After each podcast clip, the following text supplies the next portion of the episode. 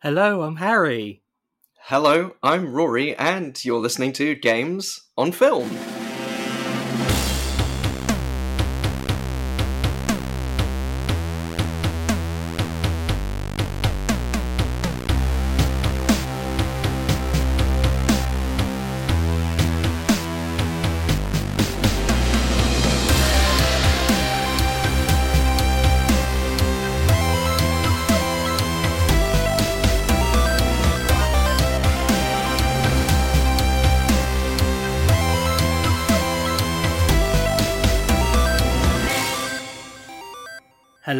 And welcome to Games on Film, the podcast that celebrates video game movies, even shit ones. I, I don't know why I brought that up, but no, seriously, we are here to spread the love. And with me, as always, is my brother Rory. Hello.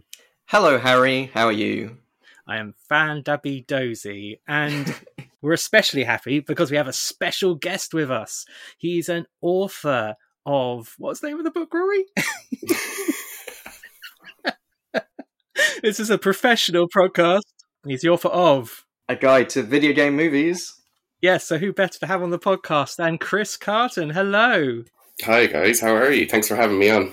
I Yes. actually can't think of a better podcast to be my first ever one because how relevant. Is uh, you know we like relevance on this podcast. We are extremely relevant and extremely topical because the subject of the film today is 2015's Pixels. Uh, but you say topical, but actually, in the past week, there Yes. have been a few key news items. One of them is the announcement of a Pac Man live action movie, which um, obviously plays into this film, Who's going to Pixels. play Pac-Man? If it's, I'm assuming it's not going to be CGI Pac-Man, so they'll It's just be Chris this Pratt. Chris Pratt, painted yellow, going down the street, munching on ghosts. I would Um, pay money to see Chris Pratt eat a ghost on screen. Um, we also have uh, appearances in this film by Serena Williams, who this week has announced her evolution from tennis and bidding farewell to her tennis career, and also um, Silent Hill's Sean Bean for um, reasons involving decrying intimacy coordinators as well as fan conventions, also at the same time. So. Yeah, I don't know what. Why is he talking about inter? I think somebody just asked him about Game of Thrones because there's that House of the Dragon show happening, and then he moaned about intimacy coordinators. And therefore I know the next day's Twitter is going to be moaning about that. Yeah, as we said, relevance is the word for today.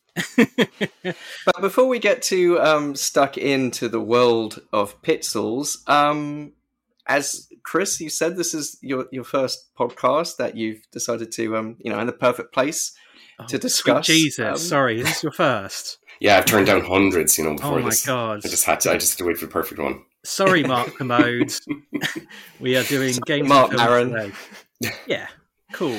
Um, but as as the author of a guide to video game movies, which uh, was published uh, earlier this year, 2022, obviously you would have an interest in video game movies, as do we. So how did um how did that interest in video game movies start, and how did the book come about as a result? Okay, well, it started from just loving video games first off. Um, I we never had a SNES or a NES or anything like that. But my cousins did, so we used to go there play Mario Brothers so much, so much so that we were hogging it on them. I'd say, and they were probably pretty annoyed, but they never told us that. Um, then Mario Brothers came out with John Leguizamo and Bob Hoskins, and I was about four, so it was a big, huge cinema trip for me. And back then, I didn't know it was so bad. It's good. I just thought it was amazing. I still do actually. I have it on DVD or haven't got the Blu-ray yet. I'm positive I told the story before, but I noticed that you're wearing a Jurassic Park T-shirt, and I remember at the time I was such a Mario fan, and both Jurassic Park and Mario are coming out at the same time. I was like, Mario's gonna shit all over Jurassic Park. What's this dinosaur movie coming out? This has got Yoshi. It's got Dennis Hopper in it. The kids are gonna go wild. We could be living in a in a, a year where the big summer blockbuster was uh, Super Mario Brothers Dominion, oh my god! Oh, could you imagine? Those Oh, would be the I mean, happy days. But so sorry, yeah, go on. I just kept watching every video game movie after that. I've seen I'd say nearly all of them at this stage. I loved Double Dragon. I loved everything from the nineties. Um, like my mom's house is just full of DVDs that she'd probably never get rid of because I'll take them um, at some stage. um, but one weekend in 2020, in the middle of all of the worst part, um, I just wanted to do some sort of mini marathon where I was just going to watch, you know, all, all, of them, everyone I could find anyway, rewatch them, see are they as bad as I remember? Are they good as I remember?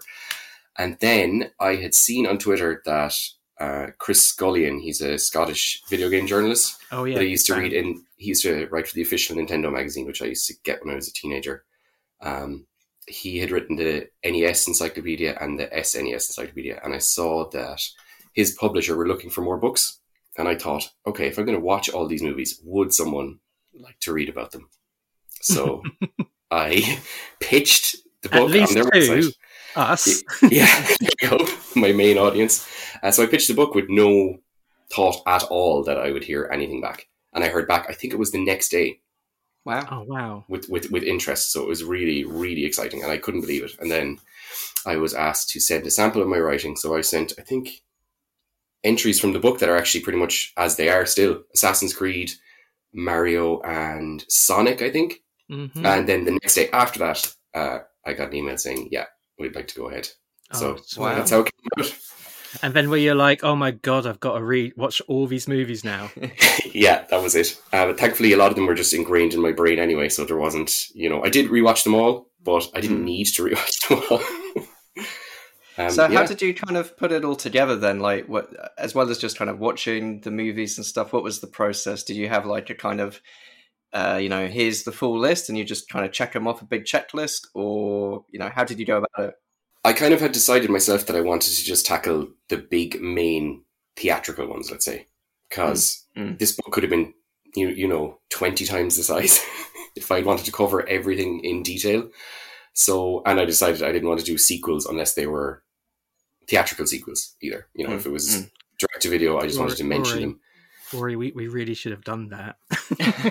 Um, which no, no, which no. Pokemon movie are we on again? Yeah, God. I think there's 20, I think there's 24, 25 animated ones at this stage. It's uh, Yeah, pretty. It's uh, it's a lot, so there was no way I was going to make it. That could be its own book. yeah, And Yeah. I have a terrible attention span, so I wanted to write a book that I would be able to read. mhm. would I pick this up in the shop and flick through it? Um, Yeah. I also have loads of friends who aren't into games as well, so I thought if I was writing a book, you know, something that they'd be able to flick through and be like, "Oh, I remember Tomb Raider, or I remember Pokemon," or you know, make it accessible. Basically, was my was my plan. Yeah. Um, I mean, yeah, and it's and it's it's a really great. I've got it with me uh, right now, but it's great because you have like, as you said, like the big entries about the sort of the key titles, and then you sort of do it chronolog- chronologically Mhm. with like wrap ups of like you know other notable examples and you know other installments of stuff in, in Yeah. different decades. And uh, lots of lovely big pictures. It's kind of like one of those uh, Dorling Kindersley guides or whatever. It's just like Oh, I'm I'm so. In, I don't know what has happened to me this year, but I have become obsessed with coffee table books, and I've bought like maybe ten. I don't really have space for them, but there is something really satisfying just and just the tactile quality of a lovely, lovely picture book, and and the smell. And the love yeah, the smell. exactly. No, Mm. it's it's stuff your nose in there. You know, I didn't really- production. Really care how the book looked. I just wanted to smell it when it arrived. Basically, As long as you didn't go into like scratch and sniff territory with No, Oh. actually, Gosh, that takes me back. I might How- pitch that. You know, scratch and sniff video game movies. but it was always pizza, wasn't it? That was always what they had on scratch and sniff stickers when I was young. It was just like pizza. Uh, well, I I got a, a postcard from the Jorvik Viking Centre in York, and that had uh, Viking latrine scratch and sniff smell, and Oh, that was no. pizza. How did they even source the smell from that? I think it was probably just Yeah, they- like they had moldy time- vegetable smell or something. No, they buried the lead. They invented time travel technology in, in aid of a of a crappy postcard from the Jorvik Viking Centre. Just to share the smell. Yeah. wow, that's a lot of effort. Trying to think earlier today uh, about what the first video game movie I ever saw at the cinema was, and, and to my shame, I think it was Pokemon, the first movie. Looking at the dates, so I all those movies that you saw at the cinema, we kind of watched on video first of all. I do remember seeing Street Fighter Street Fighter too many times, maybe about three or four times. we we've kind of become wow. Street Fighter stands, I think, because it's so interesting that when when when the film first came out on VHS and we rented it, I think we are really disappointed how it was just wasn't a it just wasn't a martial arts movie. End of the mm-hmm. day, it's an action movie with some fighting in it. But we've kind of gone on to read how it was pretty much designed to sell like GI Joe toys, yeah. and also just the the performance of Raul Julia is peerless. So, like, I own the special edition Blu-ray now. We've seen it at the Prince Charles Cinema in London. We are oh. pretty big fans. That's yeah. great. It is, it's such a good movie. It's such a feel-good movie. I think you can't watch uh, Raul Julia performing that and not smile. Like, he's amazing. Mm. He was yeah. amazing. yeah, we do like a good villain. Yeah, for sure. And uh, in the whole sort of process of uh, kind of watching these films for the book, did you? Uh, I mean, have you ended up with a, a favorite video game movie, or was there a, a, movie you might have dismissed earlier and and was now maybe a kind of surprise or a hidden gem that uh, you kind of like would recommend to to people to seek out? Uh, there was, I think, the only two movies that I hadn't actually seen before I wrote the book was were Postal and Far Cry. Okay. Um, and I thought Postal was, was, yeah, Titan. I thought Postal was better than people had given it credit for. If you check your brain out, like you probably have to do with a lot of these movies, actually, at the door. Yeah, we um, found um, it was like pure distilled Uwe Boll, I think. Yeah, kind of, and yeah, for good or ill. That's it. Like yeah. you were saying, he, he you kind of have to admire his um, Gumption. he just does it. He just does it. His gumption. Exactly. That's it. And my favorite video game movie is that's such a tough one. I think it has to be the original Mortal Kombat for me because it just made the most impact um, at the time. Because I would have watched these. I have two older brothers, so I was kind of like you guys. We would have watched all these movies together, so it was an experience for us. You know that we would have remembered with the soundtrack, um, and you know all the characters and that are just so funny. And it's it's nothing like the games really. The characters are kind of the only thing that's similar uh, there's no, it's not very violent. Um, yeah, I don't know. I just love it. I love the gothic kind of feel to it. I like the way it's shot, um, the atmosphere of it. I think that's probably it has. Yeah, I think that's my favorite one. Yeah, recently we did our 100th episode and did a our first awards show, and mm-hmm. that's that was we decided the best video game movie uh, that we'd covered, and you know, which is kind of bittersweet because we're looking to find maybe we, we hope things have got like better since then. Yeah, but yeah. you know, yeah. I mean, I, I think it's sort of a, a, bit kind of tied up in obviously nostalgia and and the impact at the time as well. I mean, I, I think you know maybe objectively there have been better video game movies since in in some respects, mm-hmm. but um, it's still the one that kind of like hits that sweet spot. Um, yeah. I mean, we do others we do have a lot of love for the Mario Brothers movie and Street Fighter, but perhaps Mortal Kombat proved that video game movies could be good and profitable. Yeah. Mm-hmm. So Absolutely. yeah, my heckles raised whenever some hack writes an article saying the video game movie curse. Like this film yet oh. again proves you can't make good video game movies, and uh, we're like, um, actually, it happened a long time ago, guys. yeah, let's look, um, go back to the nineties. When, when, it comes to uh, Hidden Gems, I think Werewolves Within is a really good movie. Mm. Really enjoyed that. Um, it's just so well made. It didn't feel, you know, a lot of modern comedies just feels a bit forced, I think, and it's so kind of like this back and forth.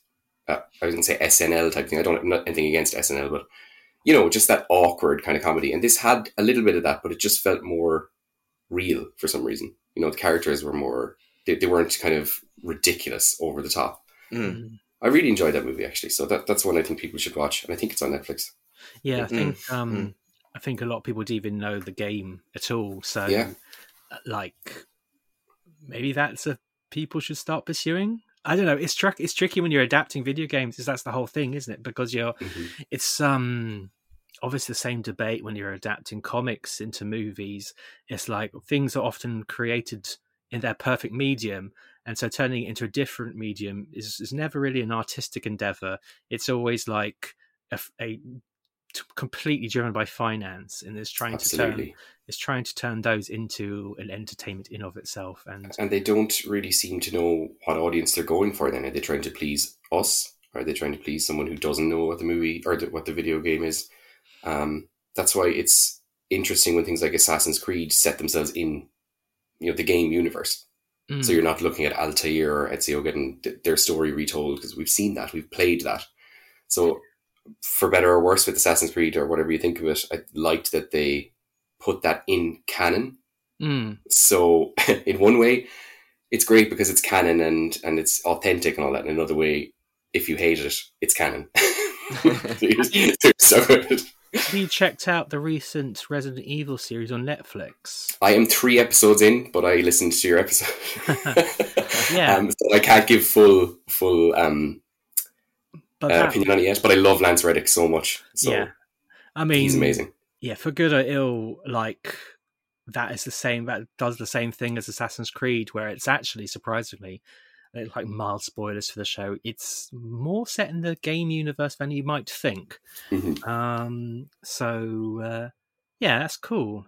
Well, speaking of adaptations, we uh, though your book Guide to Video Game Movies focuses primarily on um, adaptations of of video games into film, uh, our subject today, Pixels, is not directly adapted from an existing video game, though it has a lot of video game characters and elements making an appearance, but it is adapted from an original short film. I was just saying, it makes you sit up in the credits when you see based on the short film by um, Patrick Jean. Um, so it was re- the original short film was released in 2010, um, and it was sort of a viral hit on YouTube. Did either of you see it when it originally came out, or Yeah, I remember being really like blown away by it. I rewatched it now today. It's a little bit less impressive, but only because, of course, it seems like not a day goes past that YouTube you know, spits out an amazing VFX test demo. How about yourself, Chris? I actually hadn't watched it until today. Um, so after I watched the the adaptation, let's say, but uh, I think it holds up fairly well actually. Hmm. But I get what you mean. It's kind of oversaturated now because people have been doing this these kind of things on YouTube for a long time. But yeah, I, I thought it was really interesting. It's quick. It's visually amazing for a short movie to be putting all these special effects in and everything. And it's yeah, I liked it. I thought it was it was effective for, only- for nerds. for nerds. Um, the only film, actually, no, there's a few films I can think of which were shorts and then turned into full live action of films. There is the, they're both horror films, in fact. There's one called Lights Out, oh yes. uh, which got turned into a horror film, and I think there's a, oh, I can't remember the name of it, but it's it's became a Martin Freeman zombie film called Cargo? Cargo. yes, that's it. Yeah. Yeah. Now the short film of Cargo literally makes me cry. Um, but I never really finished the full length movie, and I thought Lights Out, the full length movie, was a massive downgrade from the effective short. Yeah. Uh, remains to be seen what we think of Pixels, but it's um it's a small subgenre, isn't it? The based on the Yeah. short film.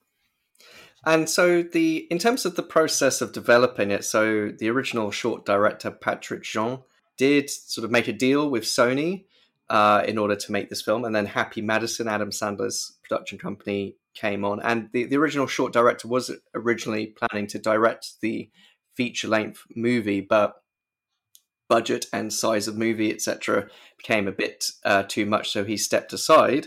And in fact, actually, um, one of the executive producers um, was maybe lined up to be in the director's chair, and that was Seth Gordon, director of King of Kong: A Fistful of Quarters, um, which also possibly explains why Steve Wiebe makes a cameo appearance in this film. I think as a scientist. Um, and also, one of the characters is is maybe slightly modelled on Billy Mitchell, um, but uh, ultimately, um, the writing team um, was, I think, Tim Herlihy, who is a regular collaborator with star Adam Sandler, and the film directed by Chris Columbus, probably best known for Home Alone 1 and 2, Mrs. Doubtfire, and first two Harry Potter movies.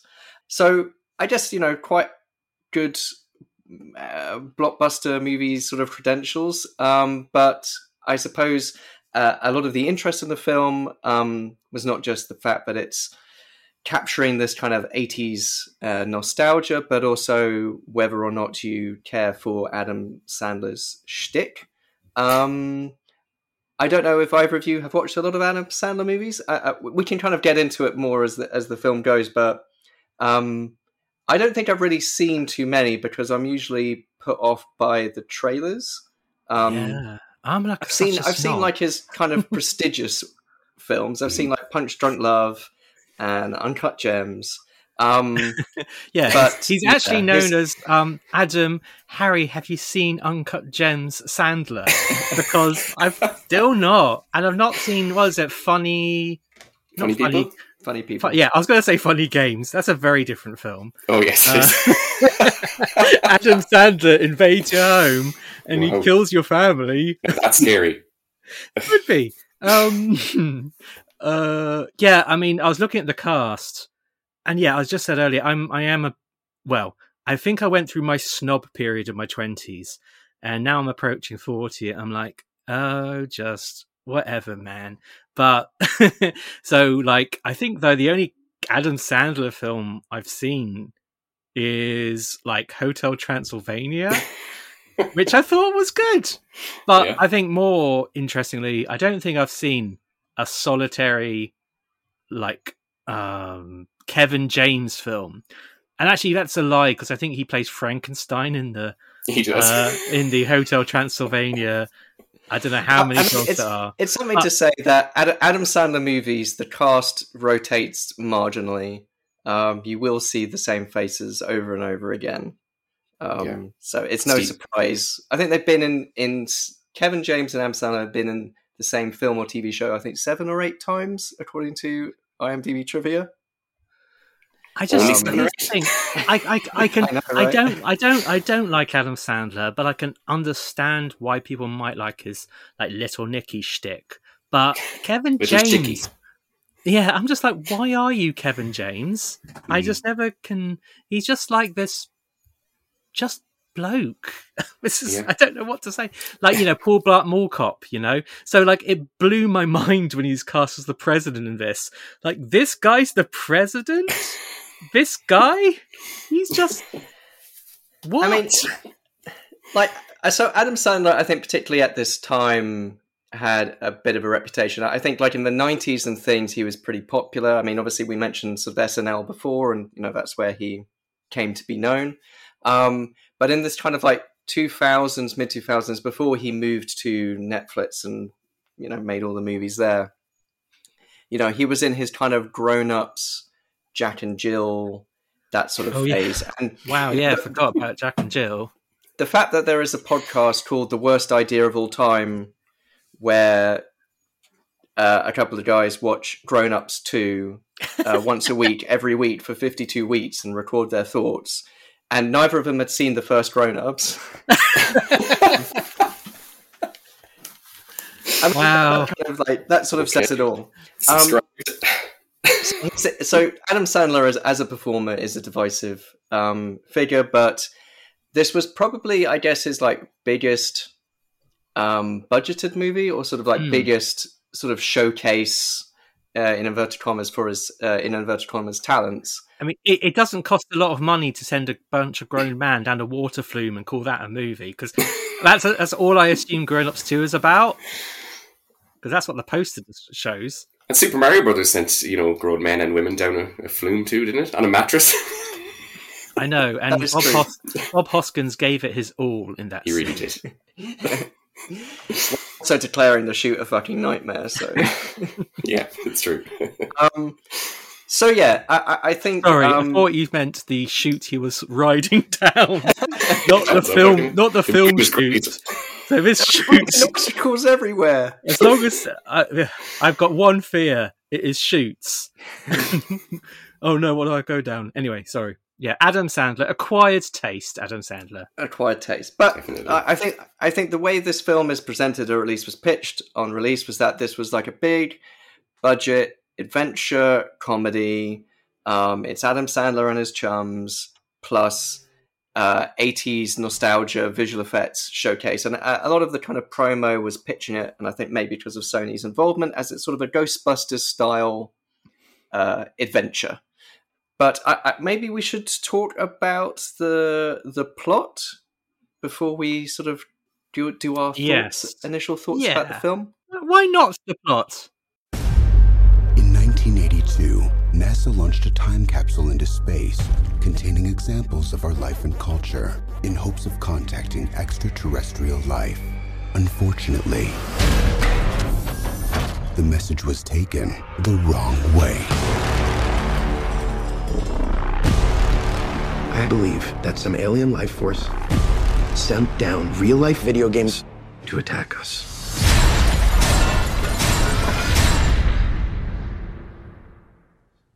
That makes sense. We've never faced a threat like this before. We need video game expertise. These guys were champions back in 82. Sam Brenner, Pac-Man world champion. What's up? Ludlow Lamonsoff, master of centipede. Also known as your worst nightmare. Eddie Plant, king of Donkey Kong.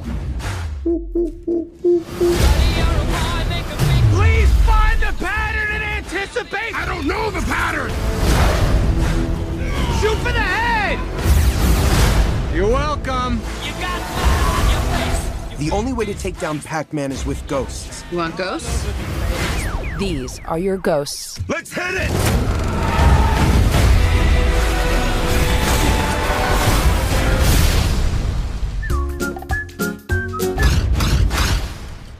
Don't tell anybody I killed the Smurf.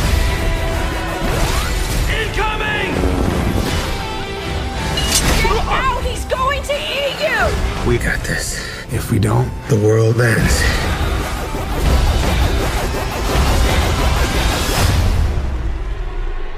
We have to take the battle to them.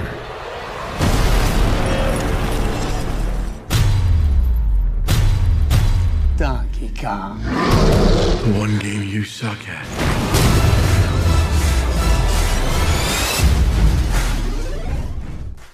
I have the Blu-ray in front of me. Oh, what features uh, does it have?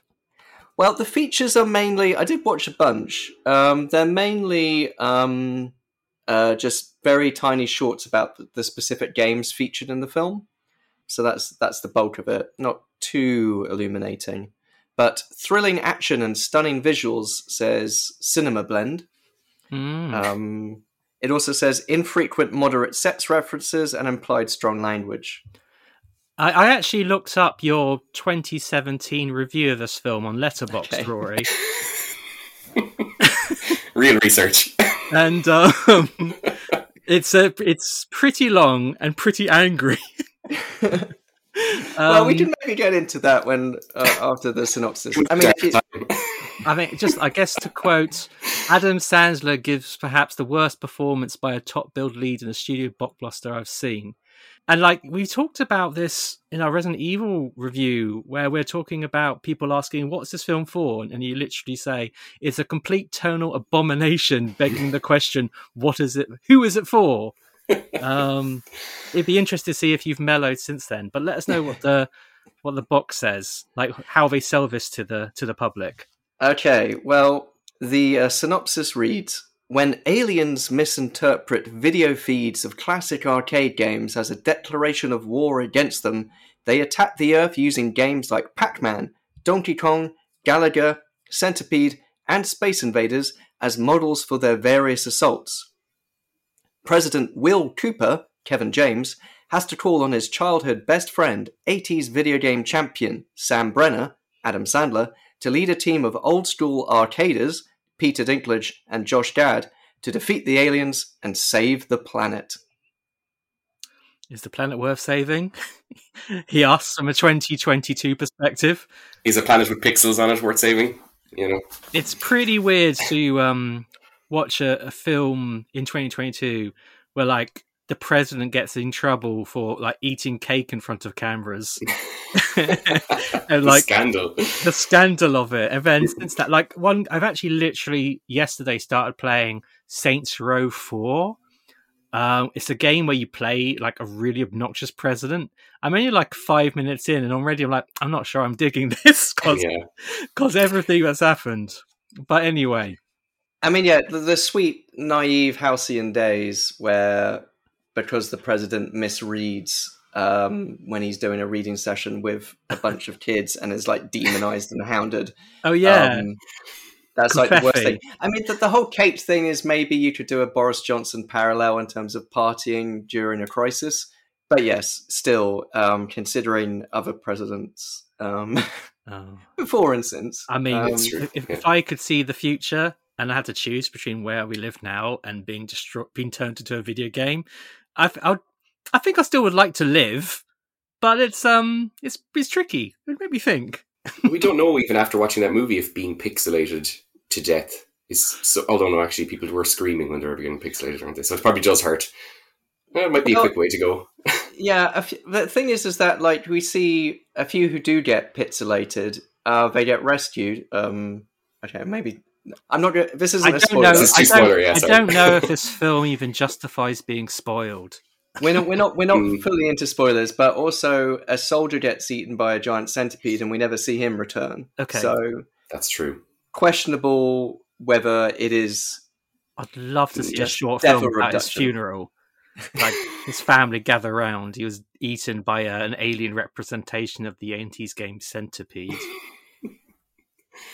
I, I, did. I did ask in my review who is it for, and I, I think I, I would also like to ask that of um, the makers of this film because I think you've got two opposing forces. You've got the kind of the budget consideration, and maybe Chris Columbus as a kind of family adventure film director, where it's like Percy shiny. Jackson's Chris Columbus. I always yeah. called him Chris Columbus. Sorry, I'm on my second beer. Yeah. um, you think you think it's going to be sort of shiny, fun comedy, family adventure, but then you have the Adam Sandler contingent, which is how can we make this film as horny and as pervy as we can mm-hmm. get for essentially a sort of family adventure film. And look, the Ghostbusters comparison, sure, Dan Aykroyd gets head from a ghost in that movie, and you know Bill Murray spends a lot of that movie pursuing Sigourney Weaver. It's not purely just fun, shiny ghostbustery stuff, but like you know, the fact that this is sort of also built into this nostalgia is like, again, who is it for? Because all the references are very 80s focused. Yeah. But I don't, I don't know. Like at the same time, like the stuff in this film, we watched the film Joysticks, which is uh, a sex comedy set in an arcade, made in the eighties, and and Pac Man makes an appearance in that as a screen wipe. You never kind of guess. Waka, waka, I was just going to say, what does he eat? Do I want to know? Um, you know, this film was almost as horny as Joysticks, but at least Joysticks had the courage of its convictions to have like boobs and sex and stuff. Yeah. That's so, such this... a weird sentence. At least Arcade had the courage of its convictions. Yes. Um, you know, at least it knows it's just what it was. like a Fellini or something. I'm just saying, Joysticks, Joysticks knew what it was. What it was. I didn't like it, but I knew what it was. Um, Pixels doesn't know what it is, and I don't like it. Okay. And and there's a there's a lot of reasons why, and I think you know my earlier review I, I kind of hundred percent stand by. I think it, a lot of it is to do with the tone, and a lot of it is to do with you know I'm not a prude, but it's just like it really sours everything when you just have the the the banter, um, as it were, that kind of is is omnipresent. It just like plays every single scene. It's not just one character; it's all characters and also I, I stand by Adam Sandler as being incredibly lazy, incredibly disconnected from everything, and he does not care about the fate of the world. He only cares that he's the best at video games. And I think, based on trailers of Adam Sandler movies, because like I've said, I haven't seen too many, everything is all about, oh, he's the greatest guy, oh, he's the sweetest guy, oh, he's amazing. And there's like nothing to prove it's the case. I think his films are like total ego trips and wish fulfillment fantasies where it's like he can do a shtick, but as long as usually a love interest is saying, oh, he's such a sweet guy, or in this case, in this film, you have an obnoxious little child kind of saying like, "Oh, Brenner, he's the best." I kind of just I don't see it. I don't see why we should care about this obnoxious man. so that's my thoughts. Chris, I, get, do you want to be like a, a Steel Brother sandwich and give us your opinion? yeah, I'll go in between and see. Um, I think that yeah, that question, who is it for, has never been more applicable to any film than this one. No, I think this movie could have had that really nice, you know, cozy 80s feeling that things like Stranger Things and Super 8 and shows and movies like that have, but it just, it started off that way and then it just became this, you know, like you said, an Adam Sandler vehicle with some video game stuff on the side. And I feel like the video game stuff was so underused to the point where it's just like, there's Pac Man, spoiler. There's another character who they become friends with and talks away. And I'm like, they could have almost made their own in universe video game characters for this movie if they were going to do that. Because mm. they're not capitalizing on anything other than, you know, certain characters coming down from the sky in a certain pattern. You know, th- there was no real love for these games in the movie, I felt either. On top of all of the unnecessary comedy that then you couldn't say it was a kids' movie because it had so much of that in it. So you want kids to be sitting there bored while all this stuff is happening. And then when the video game stuff arrives, it's not even hitting the way it should. Does that make sense? Uh, yeah. They didn't commit to either one, basically. Like you said, that, this racy kind of thing was just there the whole time, but they never went all in, and then they never went all in on the other side of it either. So who who were they trying to please? Well, it's funny because I'm reading like a coming soon.net uh, interview with Chris Columbus from 2015. So this is before the film came out. And so obviously this is Chris Columbus's side of the story while he's trying to promote his super great movie he wants everyone to see. And they ask about like how this might play with people who may not have been around when the games came out. And uh, she, so Chris Columbus says it sounds like a joke, but I was out in the streets in front of the premiere yesterday, and there was a little girl on her dad's shoulders. She couldn't have been more than five or six. She pointed up at our giant Pac Man and she goes, Pac Man! And I thought, wow, so the kids know these characters for some reason. And they can go with their parents who probably played the game, so that's kind of a nice bonding experience. Now, I think that's something interesting to say because, I mean, Pac Man is an icon. I don't know if, like, cent- I know I never a huge centipede person myself. I think so. Hmm. So that maybe answers your question if if you're speaking to Chris Columbus in the room. yeah.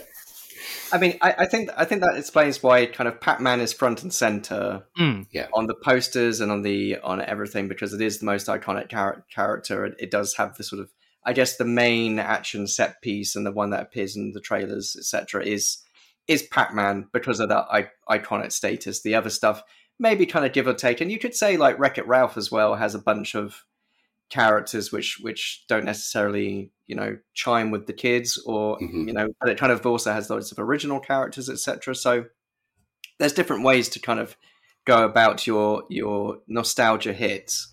Whether it pays off here or I, I'm I'm not certain that, that's it. And I'm not someone who wants just nostalgia, nostalgia for the whole movie. Like, it doesn't have to be an hour and a half of that. But when you're doing it, you might as well do it in a, you know, a kind of a, a sweet way that makes sense. It's emotional or something like that.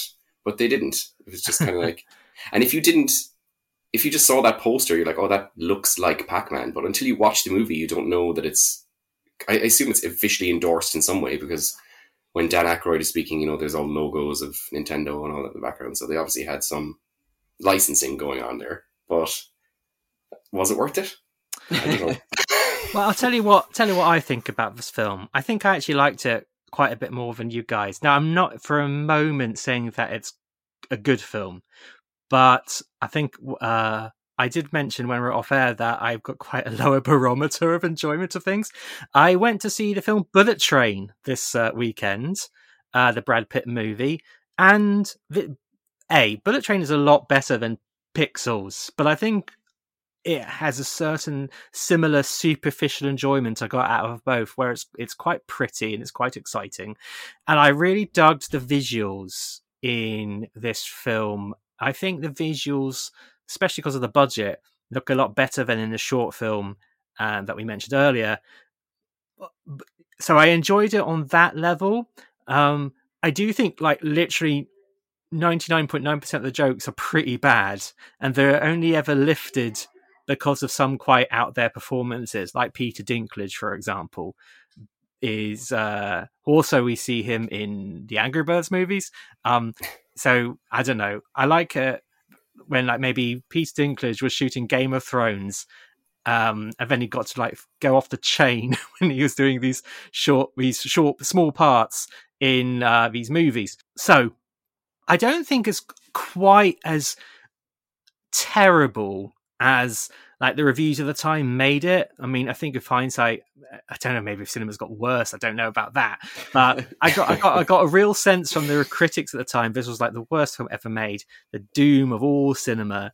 But like, right, watching it in 2022, I'm like, it's a fairly fine, harmless movie with some nice special effects. But yeah, you two talking about it, I wonder if it would have been better if it was not an Adam Sandler, Man Sandler movie. I think, you know, for for all like Chris Columbus is saying about how much he liked video games or whatever, um, there was, I know this sounds like a real nerd complaint, but there are so many times where they did things in when interacting with these video games where I'm like that wouldn't happen, that wouldn't happen. like there's yeah. a bit where like Adam Sandler, they have a a Donkey Kong fight, and a bit when he jumps on the barrel, and you know my nerd brain. So I'm meant to be the guy who's being entertained by the nostalgia. I'm like, don't even touch a barrel, man. That will kill you. yeah. And then during like the Pac-Man section, in that section, our heroes are the ghosts chasing Pac-Man, and that's the one time where like the player versus enemy uh, dynamic is inverted because like in Centipede, you're trying to destroy the centipede, and you, you know why why I'm trying to interpret interpret like what an alien is thinking in this stupid like comedy action movie, but like it seems like the aliens understood who the player was and everything except Pac-Man, and so that seems like such an anal thing to bring up, but like, it, yeah, I noticed it. yeah, yeah but, it's a good point.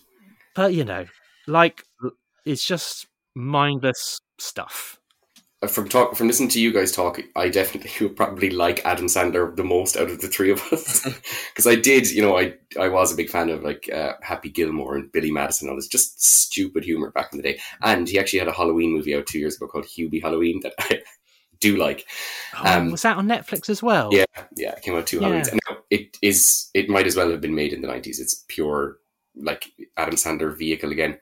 But I would have liked something like Pixels to have maybe rather than him. I don't know if this is spoiler or not now, but obviously he's an amazing arcade player and they need him to save the world.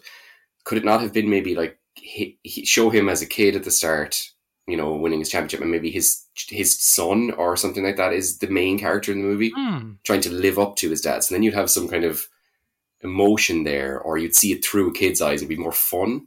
Whereas mm. with him, hmm. it's like like you said, just sex jokes with a grown man who's good at video games. You know, I would like to see that. And I'm not someone who has to be all like it doesn't have to be emotionally resonant all the time. It's a movie about video game aliens. But I thought that might have been better. You know, you could have had moments then where it was you're like, oh, that's actually nice. but instead, yeah. you know, here's Kevin James eating cake. I mean, yeah, I wasn't really thinking about the two you guys brought it up, but I mean, yeah, this is just an Adam Sandler movie stapled onto this concept, and I'm just thinking about all the potential which could have been done with maybe like a better filmmaker. Sorry, Chris. well, no, um, I, I mean, I, I, think I agree in terms of like your your strong the strong I meant, of the I meant, film. I meant I meant Chris Columbus. Sorry, I wasn't yes, talking about you. I know you did. I know. I, th- I think I agree with you on the strong points of the film. In that, I think actually the vi- visual effects are very good. They're very fun. They're bright. I like how all the, the pixelated characters are, are, are kind of rendered. How they've got the sort of light kind of coming out of them and the you know the different sort of the pixels or you know cubes uh, sort of look and feel in that respect. So I think that the, the set pieces as they stand are, are, are pretty entertaining, and the visual effects look very good um, in them. And I agree that like at least Peter Dinklage is kind of going for it. Um, Josh Gad is going for it, but in the like in a very bad direction. um, Peter Dinklage is going for it, but in a very like entertaining direction. Um, so I think like the film really perks up when he appears, and then for some reason they they keep sort of like disappearing him and bringing him back. And you know, I mean, I get it plot wise, but you know, it's just kind of like whenever Peter Dinklage is not on screen, everyone should be going, "Where's Peter Dinklage?" yeah. Okay, in exchange for helping us, I will personally speak to the parole board about reducing your sentence. Pass. Pass? That deal don't work for Eddie Plant. You want the Fire Blasters help, he has some demands. Demands?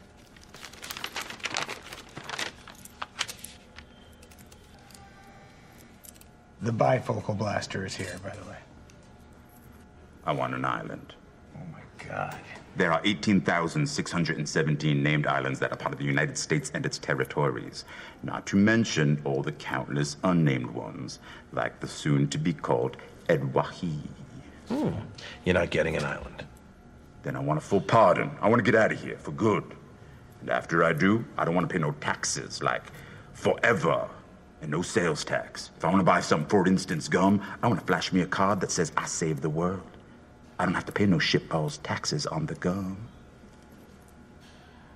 And I want a stealth attack helicopter, like they fly over the Super Bowl, at my disposal at all times, you know, so I can fly around. If the world's still here, I don't want to deal with traffic no more. And lastly, I want you to set up a romantic rendezvous between me, Serena Williams, and Martha Stewart in the Lincoln bedroom. Number one, you're not getting a helicopter or any sort of flying or driving vehicle. Number two, I'm pretty sure the federal government could do without your income taxes and be fine. And number three, if you help us beat these things, I think we can get you out of here. And the Martha Serena sandwich. Pick one of them, we'll set up a coffee. Serena Williams, and we are closed. My biggest laughs, and by say biggest, is like I, I sort of chuckled like a couple of times during the film. My, basically, the only times where I thought the humor worked was like when it's nothing to do with Adam Sandler or Kevin James or I guess even Josh Gad. Like you mentioned how Serena Williams, Serena Williams cameos in this film, and I thought she was like the best thing in this film, and she's in like two scenes. Um, like I'll let's say spoilers for Pixels. Now we'll go into like the performances Spoil and things. Pixels. Like I think when um we we we meet an adult version of uh Peter, Dink- Dinklage's character in jail and he has all these demands, one of which is to spend time with Serena Williams. And then Serena Williams shows up later in the film and like she says to an aide, like, I was promised an island to do this.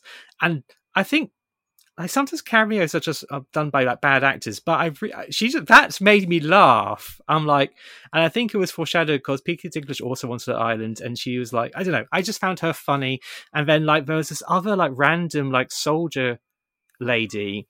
Um, one of the plot is that the aliens do their demands through like f- face mapped, uh, like 80s icons and uh, like Hervé Villechaize is in there, uh, Ronald Reagan, uh, people like that. Like the soldier comes up and she goes, "We got a message from the Where's the Beef lady." First, she asked where the beef was, and then she gave her demands. And you know, it was just that. That's a that's a funny line, but I think I've mentioned the only two intentionally funny lines which got a laugh, and both don't involve like the star cast. I, I would just sort of say with the Serena Williams thing, it's just like I agree that she did a good job, but also how dare this film like demean, uh, you know, a strong, powerful, talented woman um, into like having a kind of threesome with Martha Stewart, and so, yeah, I don't, it's just like. Yeah, I don't know. I think that just like that. That's that's too much for me. I mean, clearly she signed on. You know, she read the script, etc. But yeah, I um I did like some of Josh Gad's weird unhinged stuff in that movie. I guess it was because you know he'd been in Frozen was it the year before that, and he was all you know Mhm.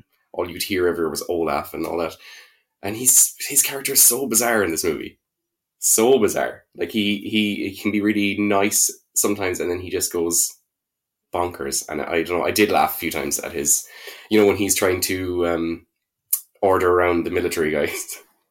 I'm, I'm going to admit I laughed at that.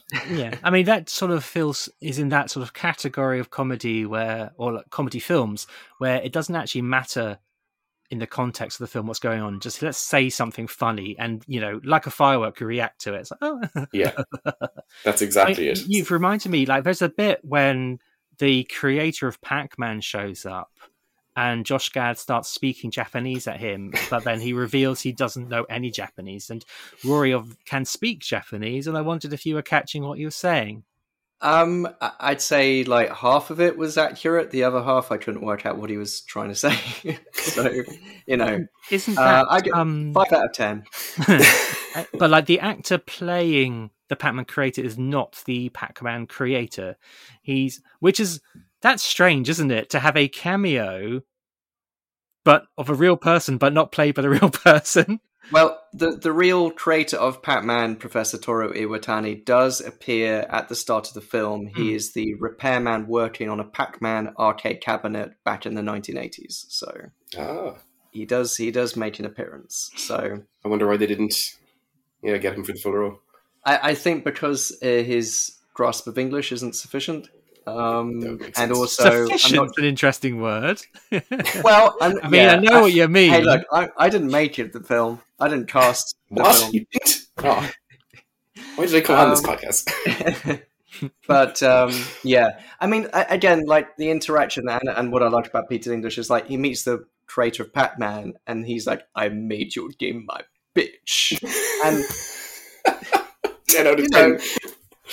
that's like it's it's crass, but it's it's the delivery, and it's just funny to to sort of have this obnoxious character who thinks he's the best at video games to kind of like say that to the creator of of of Pac-Man. Yeah. So yeah, again, what he's saying, what he's saying is this character, he's really crass, and I'm sure there's loads of maybe people watching this film who thinks what he's saying is funny because they because he's being really demeaning to women and all that stuff, but the comedy is actually it's somebody who thinks he's all that but he's not, or or it's Yeah. like he's a Yeah. poser, and we find out he's a cheater. He's um he's reading cheat codes off the inside of his sunglasses.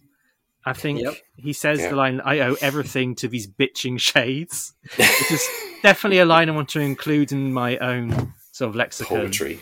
I, I think that uh, spoilers for Resident Evil TV series, but Albert Wesker says that in the finale. Does he? I No. mean, I watched that the other week and I've forgotten. So It's the final line of the whole show. Just before it cuts to black. yeah.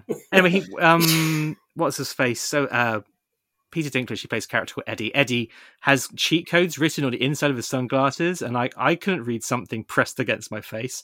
That in itself is a skill, but also like on video game tournaments and the like, you know, you you can't manually input cheat codes into a.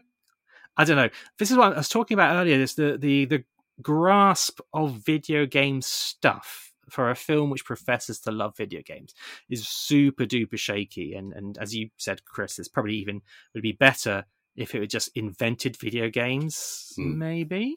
It would have been a slave then to the I don't know if you want to say physics of those games, but or yeah, like that even when you said you know he jumped on the barrel and just that little thing as a Oh, gamer man, don't- ticked you off, you know. Oh. But if they had just been I don't know Johnny the monkey instead of Donkey Kong, they could have played around. So you can jump on the barrel and that, and no one would have known any better. Coming soon, Johnny the Monkey. Let's make a Johnny flash Monkey, game yeah. together. That's my next book. Johnny the Monkey. the bar- he jumps on the barrels. That's Yeah. all the explanation you need. So innovative, you won't believe it. well, the one the one game that they do um, create is Dojo Quest, which Mhm. features the character Lady Lisa, which um, Josh Gad's character Ludlow is obsessed to the point that Adam Sandler's character Sam suggests that he'd have 17 restraining orders taken out on him if she were real, and then he presents a book called If She Were Real. And she does appear in the kind of climactic finale where, um, after these kind of video game trials, basically all hell breaks loose in the sense that lots of video game characters appear. So you see Mario slash Jumpman make his appearance. You see, you know, Space Invaders, Paperboy, etc. And then Lady Lisa, and um, she kind of appears in a uh, maybe the worst pixelated visual effect. they just like they pixelate her like she's on a kind of crime uh, video on Crime Watch or something. I don't know. It's dead sexy. I get where you're coming from. And um, yeah, she basically just like wields some swords and, and looks a bit sexy. And, and and again, like this is No, but she turns into a perfect human woman visually. Yes. That's the problem. yes. I think it would have been better if she was like really still a pixely lady and like Josh Gad still had the horn for her.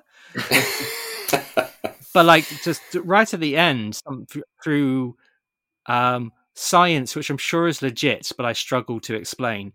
Uh, the body of Qbert turns into Lady Lisa, and then Josh Gad's character, and Lady Lisa, they live happily ever after. And then there's like an one year later section right at the end where you discover that he's had kids and there are all these baby Qberts in a Yeah. crib. And I'm looking at the trivia section of IMDb. Oh.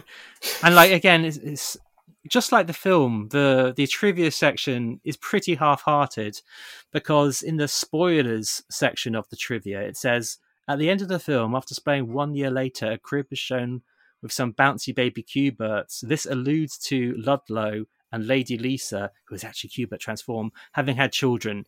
That's that's not trivia. That's just a bit in the film. eagle-eyed viewers will Yeah. Discover. There's, there's actually there's many there's many little tidbits like that, and it's like okay, Wow. We never would have put this together without your help, IMDb. Thank you.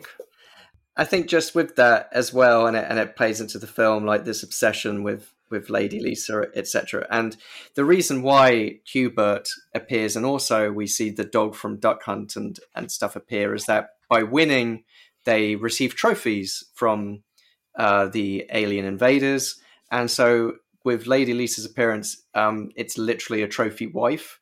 I mean, Oh, true. you can't get sort of more like I don't know. Well, I don't know. We only see, we only see her in action. I want to know what her inner life is. I want to know what her wants and needs and dreams are. Um, No, I want you're to to see. see it in Pits like, too. one, they're in the honey. No, they're in the honeymoon period. One year later, but actually, no, we don't see.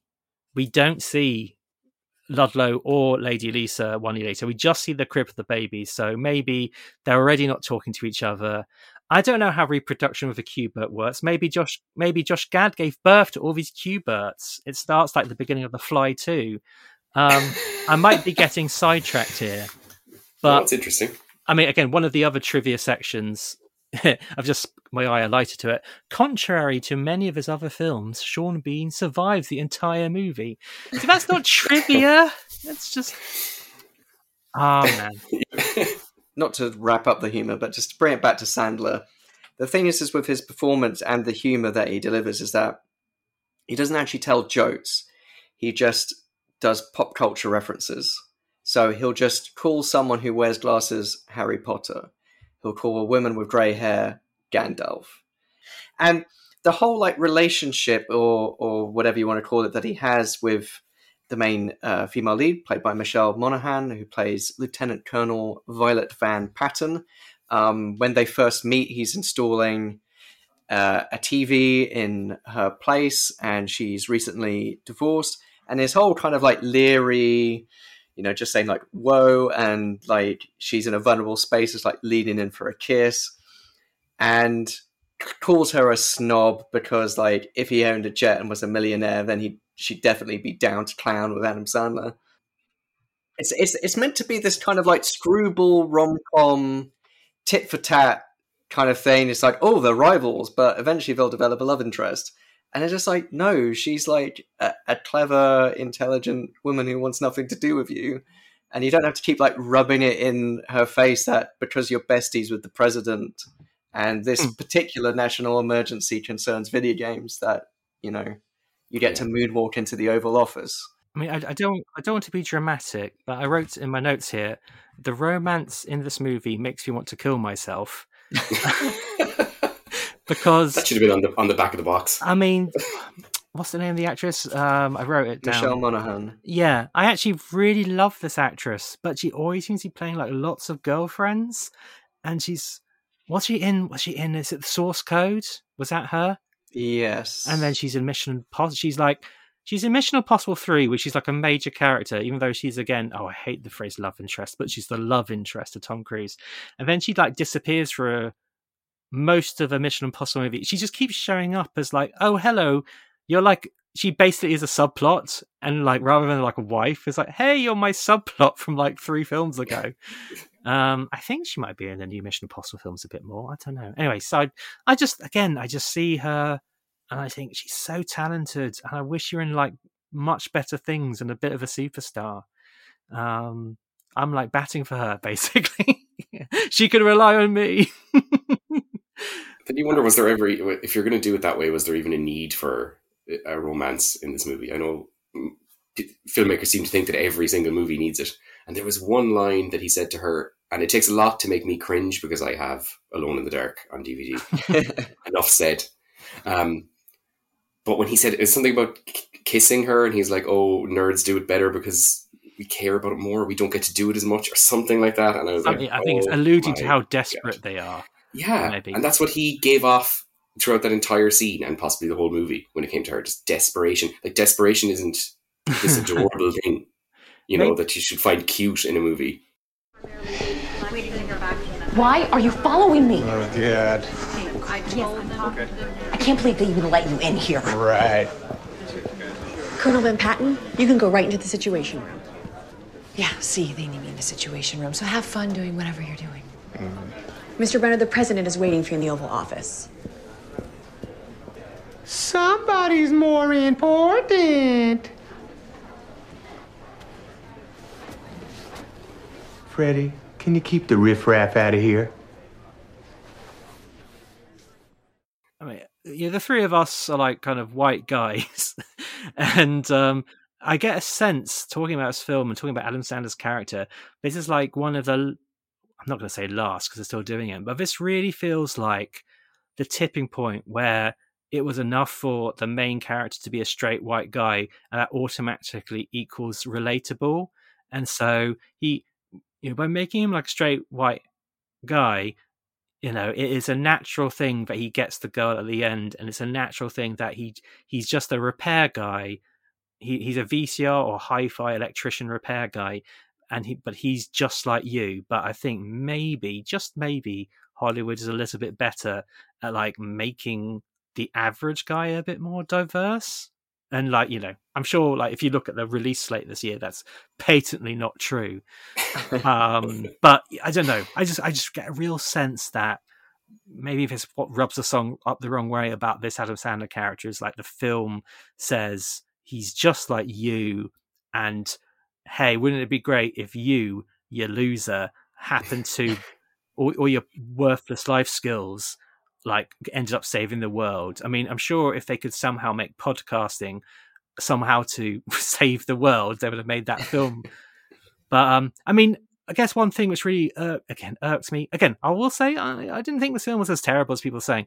But another thing I noticed was um, how these guys are meant to be video games experts, but then a lot of their expertise seems to translate into firing a bazookoid at the sky.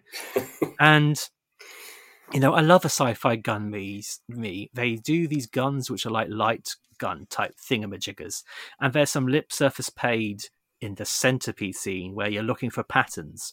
But at the end of the film, you know what? A soldier would be better at shooting things in the sky. Being a video game expert like counts for nothing in like the big action sequence it kind of reminds me of the Suicide Squad movie, the the OG Suicide Squad movie, where like Harley Quinn has a baseball bat, but is also meant to be good at defending the world from like monsters. um, so that was that was that was strange, but maybe I'm overthinking this a little bit. no, I, I think it, it's it's one of those things where um, I think again, what's meant to be relatable is the fact that you know, if you're watching this film and you're of a certain age, it's just like, oh, these old video games, they're not, uh, they're a lot better than the cla- than the new ones. Like this kid sort of says, you know, he mentions the classics, and he's he, this kid's like, what Halo, Call of Duty, and he's like, no, like old school stuff. And the reason why is because those games have patterns, and they have like a later debate where this little kid is playing The Last of Us and saying like, this is the most violent video game I've ever seen. Um, and Adam Sandler's character is like bemoaning the fact that um, there aren't patterns. Like, oh, uh, a, an infected mushroom man could attack you at any moment. You have to be on your guard. And it's just like, oh, what? Where's the fun in, in that? And it's just like, I don't know. That sounds pretty good to me. And yeah, like, it's pretty close-minded, if I have to, if I'm honest. and then the the his whole like um, what do you call it? Is like his his great white whale is Donkey Kong because that's a game where the barrels get kind of randomized after a certain extent. And you know, the whole film starts in the eighties, and they're at the arcade, and he's playing, I think, Space Invaders for the first time, and his best friend, who grows up to be the president, is like, "How are you so good at this? You've never played it before." And again, it's like, "Oh, great! Like, he's amazing. He's just brilliant naturally." Um, and it all comes down to the, the patterns. And then in the finale at this video game championships, he enters, which is hosted by Dan Aykroyd, which explains, you know, maybe a bit of residual Ghostbusters connection, while also the presence of Crystal Head vodka later on. I'm, I'm holding. I've bad. got. I've got a bottle right here of Crystal Head vodka, which I now I've drunk it all. Not this today, um, but um, I I've now got it on my desk with like LEDs inside. But yeah, cool. that was an odd scene when like they're in a bar and they just bring out like they just present a bottle of Crystal Head vodka. They're like, does everyone know that's vodka? He just seems to be brandishing a crystal skull. Yeah, just like oh, the aliens dropped one of these. I best Indiana Jones wants one of them. Jeez. That's a good point. Uh, it, yeah. it really requires knowledge of Dan Aykroyd to actually get that. Oh, you know, it's, a, it's when there's a Sony logo appears, you always have to like brace your loins for as much product placement as you can take. You know, short of a Bond movie, these uh, Sony films have so. Oh, so true. On the visuals of the movie, I and this actually came from the short. I love, I do love the concept of the Tetris blocks. You know, Mm. m- making the building lose a floor and slam down. I think that's really cool. And they kind of recreated that almost shot for shot in the in the 2015 movie. So I thought that was really cool. But like, not you only see that for like almost a s like a split second. I Yeah, would it's have, I would very have short. loved, I would have loved just a little bit more on just that. I, I believe that the Tetris they didn't get the rights to that until quite late into the f- production. So I, I think that was something they had to kind of pick up. You know, like sort of post production, like oh, we've now got the rights to Tetris, so now we can insert. Oh, because it did seem kind of like a like an aside when it happened. It would have actually been cool to see something from inside the building while that was happening. Like maybe the four guys Mm. had to go up the building and save someone, but this was happening while they were trying to. yeah, You know, we can we can remake pixels here. I think with all these Yeah. ideas. absolutely. Uh, I think you were saying something a moment ago when I interrupted with my Crystal Skull Well, aside. well, yeah. I mean, just just to sort of say with that video game championship, that's where the characters are introduced, and it's um, we've already explained it, but that's where like Eddie beats um, Sam, uh, Adam Sandler's character in the in the finale, which is Donkey Kong, and that explains why Donkey Kong is his like great white whale. But then it turns out that Eddie cheated all along, and so actually, you know, lo and behold, Sam is the world's greatest Donkey Kong champion, and you know, na na na na na. Um, but I, I- guess the, the I just the, the main sort of like thrust is these big kind of set pieces where it has the different alien invasion and it's about using the sort of military to to combat the alien threat. So that initially starts with an invasion on a US airbase in Guam using Galaga. Uh, and then I guess the other sort of main set pieces are Centipede in London, which which features Sean Bean and also Brian Cox, who's doing uh, he's playing a, a blustering American general, I whereas Sean love Bean is a blustering. American general, like in like Strange Love and in Mars Attacks. I, I just love the completely cliched character of a general just wanting to f- hit that nuclear button ASAP. And he really suits it well, actually, doesn't he? Brian Cox is a leg. Cox He is a legend. So yeah, Sean Bean, I, I enjoyed a bit less for some reason. I don't know. it was a bit odd because like it's it it's meant to be in London. Um, I very much doubt it was filmed there um, because it's conveniently in Hyde Park, so it's just trees and a, a big green space. And Distinctly also 'cause, like, trees. I was going to say Canadian, but I said Torontonian, which is now what you call the denizens of Toronto. Um, but uh, yeah, questionable accent from the the football guy who's Sean Bean claims they're filming a beer commercial. And then you mentioned, I think, that little kid who's like the most English kid I've seen. We're like, cool, blimey. I can't remember. It's Christmas Day, Mr. Scrooge. I mean, Oh, one there was thing- some really bad moment with Kevin James, wasn't there? Too talking to what's that actress's name? I think she is did she Fiona Shaw. Yes, Aunt. Petunia oh. in Harry Potter, right? And she And she also plays Queen Cooper in the Super Mario, Bro- Mario Brothers She movie. does. That's right. Yeah, and she like. I, that's something I did get from the trivia section of IMDb, and that is I learned that for the first time. I was like, oh my god, I love She's- Fiona Shaw. She's amazing. But then again, she was reduced to a stereotype in that movie, and all I could think of was you two guys because I was like, "This is like for me if a leprechaun just danced on the screen and was like, oh, come on, Adam Sandler, let's go do this." You Like, know why what? I'm playing pre- into this. I'm pretty glad I don't have Apple Plus right now because I'd feel compelled to watch Luck. That's uh, from the visionary genius, but don't look him up, of creator of Toy Story. Uh, Luck set in like a fictionalized like Irish Luckland Oh dear. for half the cast, half the time apparently. Oh, I've, I've I've- heard the name of it, but I haven't. I didn't know that was the, the premise. yeah, I mean, just saying, don't watch it because you explode into an. And like an emerald explosion, and go over a rainbow Of Guinness and, into a pot you know. of golden Guinness, and you're just running Yeah. away, clicking your heels. You'd hate that. well, I mean, I think Fiona Shaw, like, she was clearly. I mean, she was she was running with it, so fair enough. Yeah, she enjoyed it. She And probably she was saw paid. the yeah, she was saw the dailies, and she was like, "Oh, I can see what level of performance I need for this film." Yeah, that's true. I mean, actually, like, I did enjoy the the because they're fighting the centipede, and one kind of like breaks loose and sort of terrorizes the streets. I did. I, it's like a very typical comedy trope where something crazy is happening in an apartment, usually with an old woman, and they don't, they don't know what's happening behind her. But that grandma doing aerobics, I, I liked her style. I, I, I'm I'm okay with that. The centipede joined in as well, did a little bit of aerobics because I guess that's what an alien centipede monster would do. But again, Harry, you're overthinking it.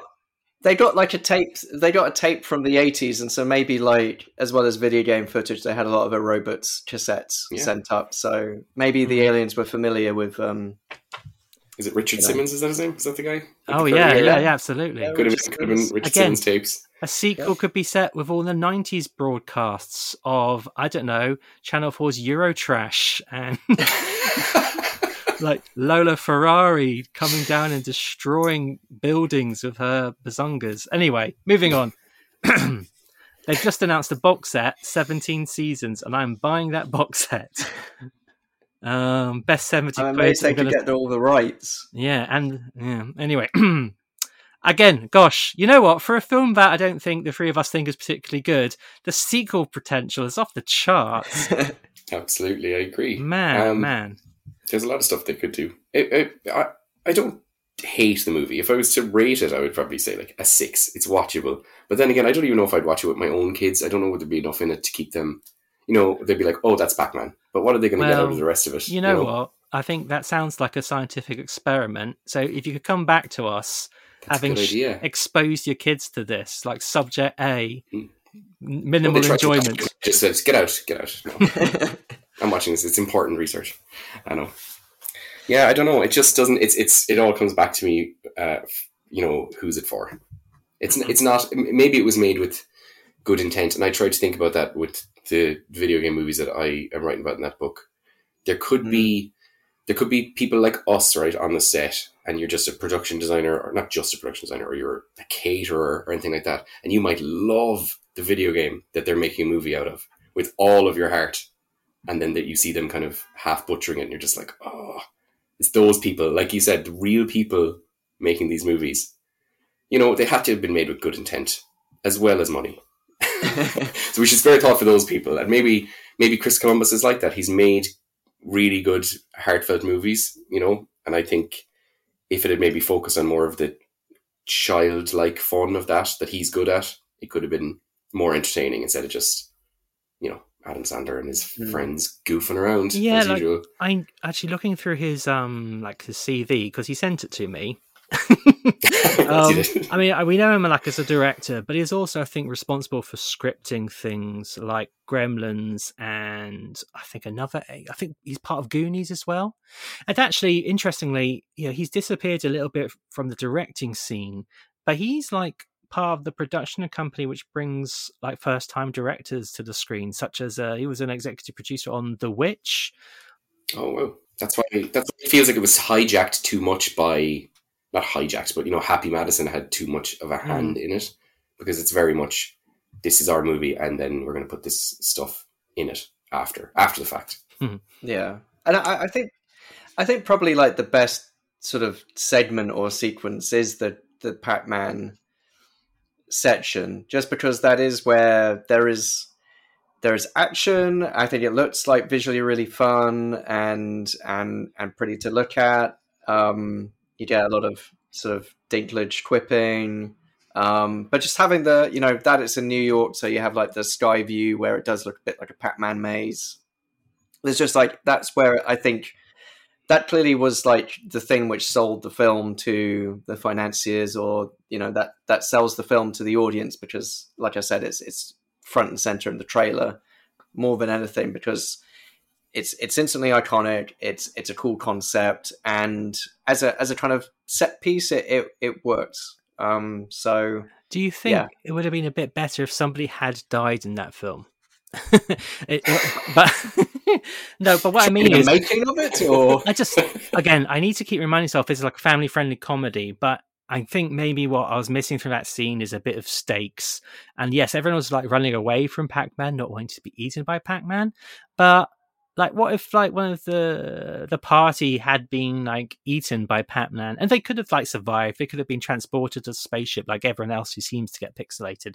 But that would have mean meant that they have less of a party and maybe less of a chance of beating. well the Pac-Man creator you know his his arm, his arm does get eaten off. And then it comes back at the end. pixelated. I think you're right though because there's there is movies out there that are family friendly that have you know, a lot of Pixar movies have the most horrendously heart wrenching beginnings, you know, that would make a grown man cry easily. Um, so there's no reason they can't do this because a lot of movies, family friendly movies, have to do loss and that kind of thing. So they could have lost hmm. a friend, even for him to miraculously reappear at the end. But like, but uh, it's a good point. Put a bit of a, more of a stake into it. Yeah, just, one of the one know. of the main heroes, at the very least, you know, rather than just disappearing for reasons, mm. um, does get abducted, and then they're like, that adds the stakes like oh we have to get to the mothership because that's the ultimate goal it's like we need to rescue i mean okay the little kid gets rescued you know they get abducted but who cares I mean, True. the special effect of being turned into pixels I do find quite disturbing because uh, I think uh, we, we saw the lawnmower man, and when people get turned into like CGI bubbles, there's something a bit. I find that upsetting. It's not likely to happen to me, I'll admit, but um, but It'll be just my luck, you never, it? You never know. You never know, yeah. They're not never. Twenty twenty two. I mean, come on. What, yeah, what's next? enough VR headsets uh, around nowadays for bubbles to appear and. Professor Iwatani, get back in the car. Professor Iwatani, what are you doing? I will talk to him. He's my son. No, that's a bad idea. Hello, my sweet little boy. Look how big you've grown. I'm so proud of you. That's so sweet. He's so sweet. But all these destructive things you're doing, it's wrong. I'm your father. I know. You're a good boy.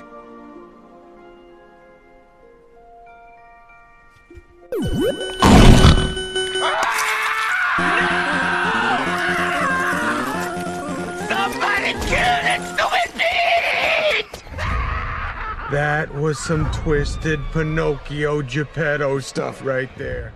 It it is kind of scary though, and and those um you know those the messages you were saying that the that the aliens sent were kind of creepy. I thought, you know those yeah. face you know face swap kind of things, and yeah, they they they broadcast their intentions using classic eighties yeah uh, celebrities, but face map them. It just reminds me of those um minstrels, no Galaxy Chocolate adverts with Audrey Hepburn and it reminds me how Robin Williams has written into his will that don't use me for any sort of CGI things after my death. And I just think uh, it is creepy, but I think it it it's not used to sell me chocolate here. It's meant to be a bit weird and creepy. yeah, yeah, it was so, effective. That was all right.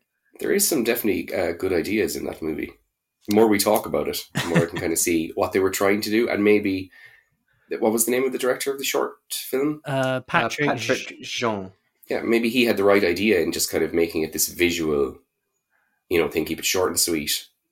S- show all these iconic moments like the Tetris building, and, and then leave Adam Sandler out of it. Well, you know, it, it, it, it seems more like he made this like he was playing about in his computer, and then someone Sony drew he drove a truck of millions of dollars up to his house and said, "Can we like rip this off?" Uh, and I said, "Yeah, I, I did kind of copy the idea from a Futurama episode. No, no, actually, no, no, it was entirely my own idea. Yeah, no one's done this before. But even then, Fry used his actual video game skills in that episode, didn't he? Rather than picking up a huge gun and shooting it. Mm. You know, they could have done something like you know M Bison's um, floating pod thing has a little chunky arcade buttons on it.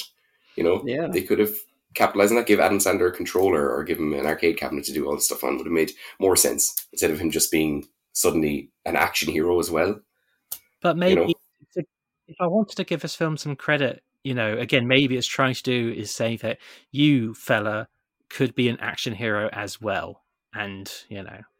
Apparently, in this interview I was reading with Chris uh, Columbus, he said that the Donkey Kong uh, stage that they are climbing on was built in studio, and I wonder if it was touched up a little bit by special effects. But they were making like they had ladders to climb and uh, platforms to run along, which I thought was kind of neat. Yeah, there was some cool shots in that last thing. I didn't like how abruptly it ended though either. You know, when Donkey Kong was was we're in spoilers, aren't we? Yeah, when Donkey Kong was killed, it was kind of like, oh, it's over now.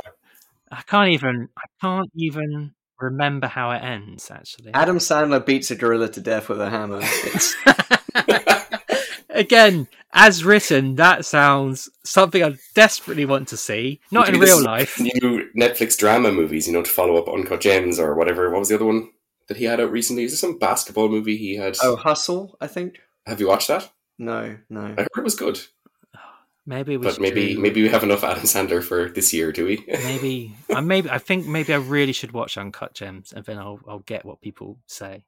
I mean, I, there's just one more thing I do want to talk about. and I kind of mentioned it at the start. I, I still find this whole relationship his character has with the president completely baffling. And I know we're in like a post-Trump world. Uh, fingers crossed, post-Trump world, because you know maybe he'll be back in 2024. But like when we like go from the prologue in the 82 to present day he's like in a bar with the president and then like the president walks out and he's got this security detail and i like i know this is a fantasy i know it's a comedy but just the idea that the president just takes time out just to hang out with his mate in an empty bar it seems so weird. Like the way presidents would entertain with like you'd come to their house or I, there's just this there's just just constant unreality of it all i found very strange. I think there's um when comedy works like this when fantasy comedy works is usually when the fantastical enters the mundane. And so like what makes ghostbusters works is that classic thing where they are basically plumbers dealing with ghosts. Um I think one reason I didn't really like Tropic Thunder, I haven't got to the end of Tropic Thunder because because How long has it been out? because it doesn't. taken you it's- 12 it's, years It's, or it's meant it's meant to be isn't it? it's meant to be this thing where these these uh, puffed up actors enter a very real jungle terror situation, but actually the jungle terrorists turn out to be led spoilers led by a kid, and it's a bit weird. It's all weird the whole way through, and I think this film does the same thing where I'm just like everything's weird and unbelievable, so it doesn't really work. Yeah, all the all the principal characters are are heightened and absurd, and then an absurd thing happens to them, so there's nothing kind of real to latch on with. And you know, I don't want to. Everyone's talked about the the Ghostbusters um, uh, reboot that they did, and but that was one of my issues with it, not any of the misogyny. Um, was just Well, how oh, sorry, everyone, are we talking about Answer the Call or the other reboot? It's a 2016 one. So not on Um, Afterlife. uh, but but that was very much like all the characters that they meet are very like heightened comic performances, um, and it's kind of like then the absurd stuff happens, and we're in a, a realm of like absurdity anyway. So you know, it's kind of a disconnect. Um, Yeah. But I, I think, yeah, that that sort of there's there's nothing really to sort of tangible to really grasp with this film. It's not oh my god, alien video game characters are invading our world. It's alien video game characters are attacking these weird comedy caricatures. Yeah. um, but not just alien video game characters. Just I guess because the aliens have seen this tape of the 80s that's why for some reason we get a smurf yeah, I'm like, there must have been a Smurf video game, I guess. but no i, I think it's probably just like tv because we also get uh, max headroom Mm. uh, making an appearance uh, friend of the podcast matt frewer for his appearances in lawnmower man 2 and castlevania But this is the first time he's ever been actually CGI because in the past he was an actor made up to look CGI, and so here Max Headroom. The best thing about this film Max Headroom is actually a computer generated character for the first time. so it was all it was all worth it in the end it's come full circle In the end, Was that another IMDb gem, or did you just Oh, notice that uh, yourself? I'm not going to say. I'm not going to reveal my sources. Eagle-eyed viewers might notice that Adam Sandler was in this movie. Jeez. Did you catch that? I barely did. Oh my god. So, I mean, I think that's you know that's kind of my final thoughts. Presidents, huh? What are you going to do with them? Um, do you have anything more to say, Chris and Rory? Uh, I don't think so. I, I, I think I feel like I've been probably most negative talking about this movie. Um, from someone who's supposed to be positive about these things.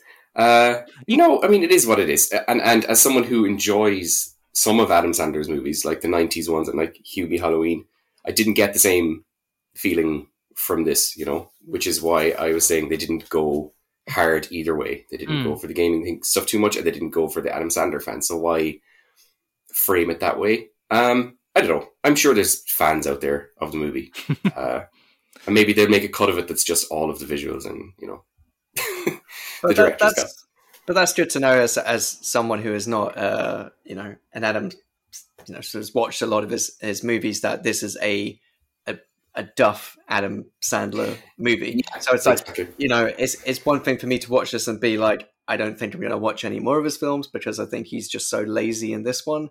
If he, if like you know, the material and his performance or shtick gels, then it works. I mean, I I, I really quite liked Uncut Gems. I don't think he's delivering a performance which is very different to what he does in his other movies because he kind of spends the whole film going like, "Oh no!" um, but um, at, at the same time, it works for the context of the film because he's meant to be portraying a character who's not especially likable. And whereas here, he's portraying a character who is meant to be the best and the greatest, and we're meant to adore him and think he's super relatable. Um, so, yeah, it's a shame that he could be interchanged with any of his other movies. Really, I mean, it doesn't show, you know, what he has to offer to the movie. Then really, it could have been any anyone else. So it is a shame. It's it's definitely not a good movie for fans of Adam Sandler. Even Okay. you asked if people like the movie. I'm looking at Rotten Tomatoes now, and uh, Avril Halley of Movie Bitches writes, "It showed a lot of restraint." is that a compliment? that's that's a quote for the poster. That's the that's the, the binary. Uh, That sounds of, like you- of Rotten Tomatoes. That counts as a positive. I mean, Movie Bitches also has a chap called Andrew Gowdy who says it was pretty well written and coherent. Yeah, it had a beginning, a middle, and end. Coherent sounds, you know, like saying it's interesting. What does that even? Can you imagine Justin? Just, Justin quote, just in quotes, coherent. Yeah, it's coherent. Um, yeah. So, Rory, final thoughts.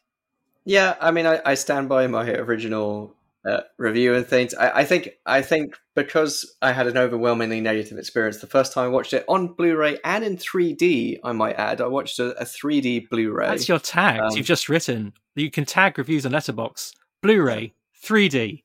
Yeah, exactly. It's in that I need to know genre of movie, 3D. yeah. My my watching style for my original viewing of Pixels. I didn't watch it in 3D this time.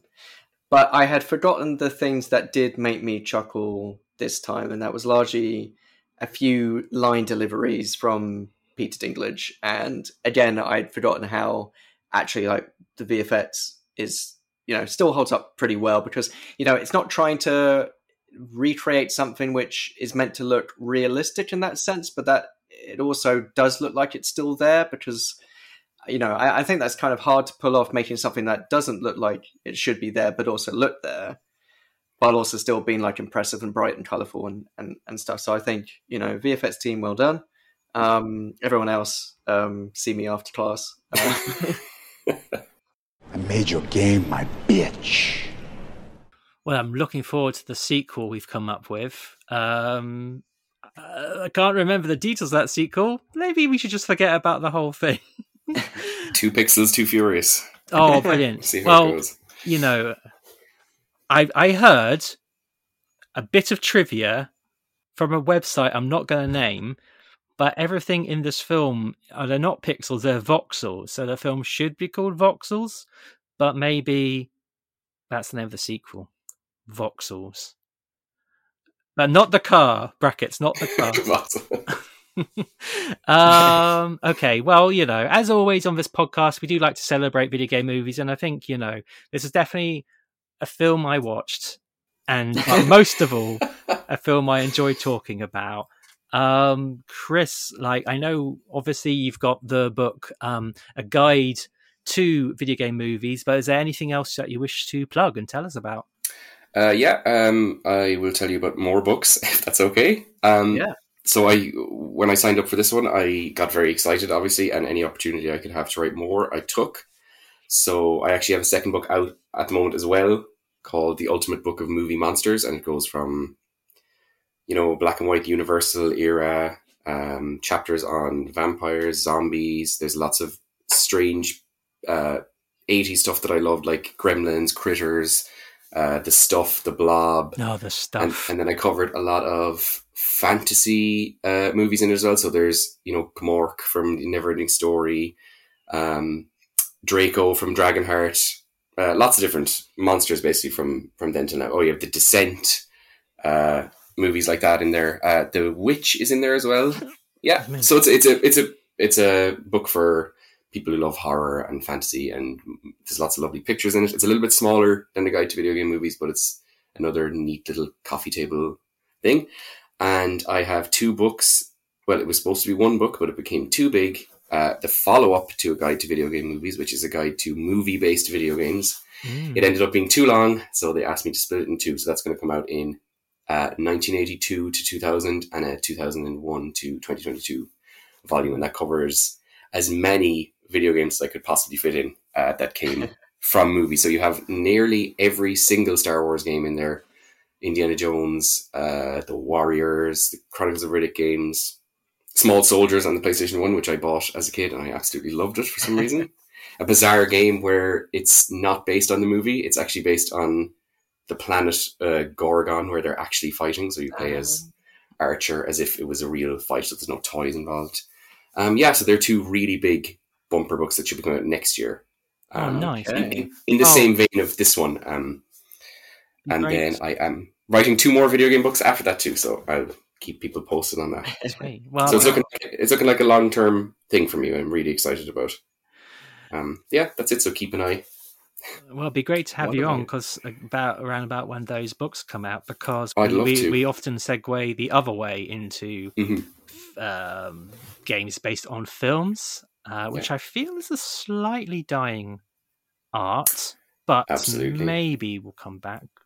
I think I think you know um, app stores kind of did a lot for that mm. because why make I don't know Moana the 3D adventure game and you can make Moana the match three tile touchscreen game, yeah, you know, yeah. and, and get and get the same revenue. So that's a shame because there was there's games like a Bug's Life and Toy Story two that I actually really like Mm-hmm, um, mm-hmm. And then there's movies that are coming out now, like uh, you know Onward and things like that, that would have made cool 3D collectathons and that. So it's a little bit sad, but I think it's like it's like video game movies. You, you need to celebrate these things because they're they're unsung. I think, and there's good ones out there. Yeah, and I, I think sometimes there's you know there's like notable versions of those and like key titles everyone sort of uh, talks about, but again, sometimes it'll come from surprising places where it'll be like the film is not particularly well regarded or, or whatever, but then suddenly this video game is like amazing, um, Yeah. or it's it's you know maybe a sequel to some animated movie that no one really paid attention to, but for some reason the kart racing game that came with it is like incredibly playable. So Yeah, that's Yeah. it. There's, there's good things to come, like uh, you know, the 2017 uh, Mummy movie with Tom Cruise, which was just Mm. swept under the rug. That got a really cool uh, retro style Metroidvania game by Really? uh, WayForward called The Mummy Demastered, and that was actually Hmm. really cool.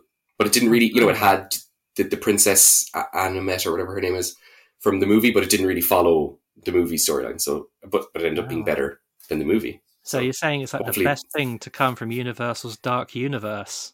The Dark Universe. My God, what an amazing thing that is. Poor Russell Crowe, huh? He had his chance. yeah, um, I, I'm, yeah, it's a shame that doesn't make a whole chapter in the on the movie monsters book, but I know, I know. Well, she is in it though. The the mummy from Yeah, that movie. okay, she, okay. She makes her appearance, and I do mention it. Smash. Never forget.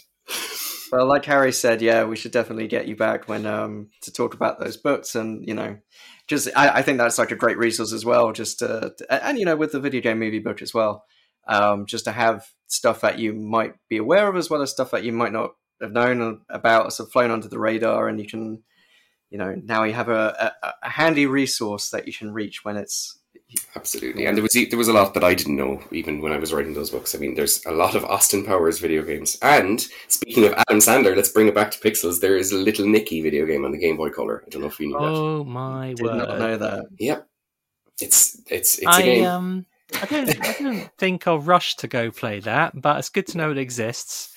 It's there. So like- yeah, they were Maybe living in the landfill next to that are his ET cartridges. very well could be. It could be on eBay for five hundred right now. We don't even know. Yeah, exactly.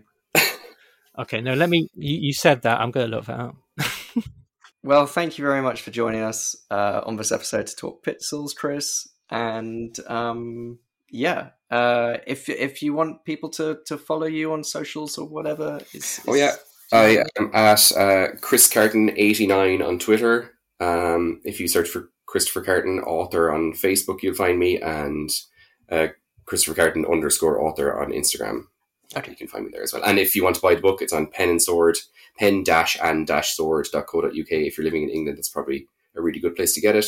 But it's also on all of the Amazons, Book Depository. If you're in America, Walmart, Barnes and Noble, anywhere that you can get books online, basically. Uh, they're both there. Wonderful. Well, uh, if you want to find more information about uh, video game movies in the sense of keeping up to date with the latest news, etc., you can follow us on our social media. We're on Facebook, Twitter, and Instagram at Games on Film Pod. Our website is gamesonfilm.wixsite.com slash podcast. You can email us, gamesonfilmpod at gmail.com. All episodes of the podcast are available on Apple Podcasts, on Spotify, indeed wherever you get your podcasts. So please do like, rate, review, share, and subscribe. And the music for this episode was composed by David Lightfoot.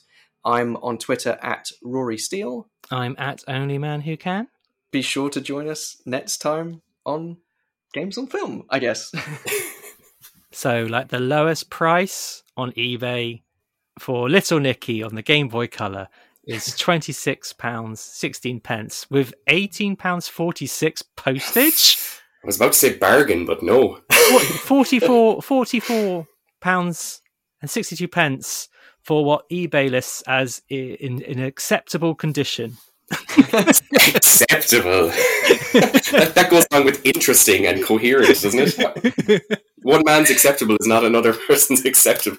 It's like, what does acceptable mean? the box, the box. Hmm. No, the box. They they've done that thing where they've they've not taken they've not done a photo of the box. They have just copy pasted the photo. So maybe it's Yeah. just uh, eleven people are watching it right now. Shit, I better get my better make a bid. Going to be 12. God, those Game Boy boxes were such a. I don't know. I, I like having my cases intact, but they were awful. They were so frayed and just hard to look after. We could start a whole other debate about the quality of video game boxes because I think like. Nintendo Switch boxes are. It's just a little bit sad when like you open up a ginormous cart an, like a box, and this is this little wafer thin After Eight inside, and yeah. And no instruction manual or anything to read or smell, as I like to do. You know that. I remember the car Yeah. journeys home, looking at the instruction booklet. I've look at the three of us are now sound like just the sort of people. Pixels is four. Lusting after. So it's come to this. It's come Maybe to it this. showed us it showed us such a harsh reality, and that's why we had to be so down on it. You know, it's holding a mirror up to us, basically. So it's, it's Look at what you are. It's been a pleasure, Chris. Thanks so much for coming on, Guys, thanks for Uh, asking me. I really appreciate it.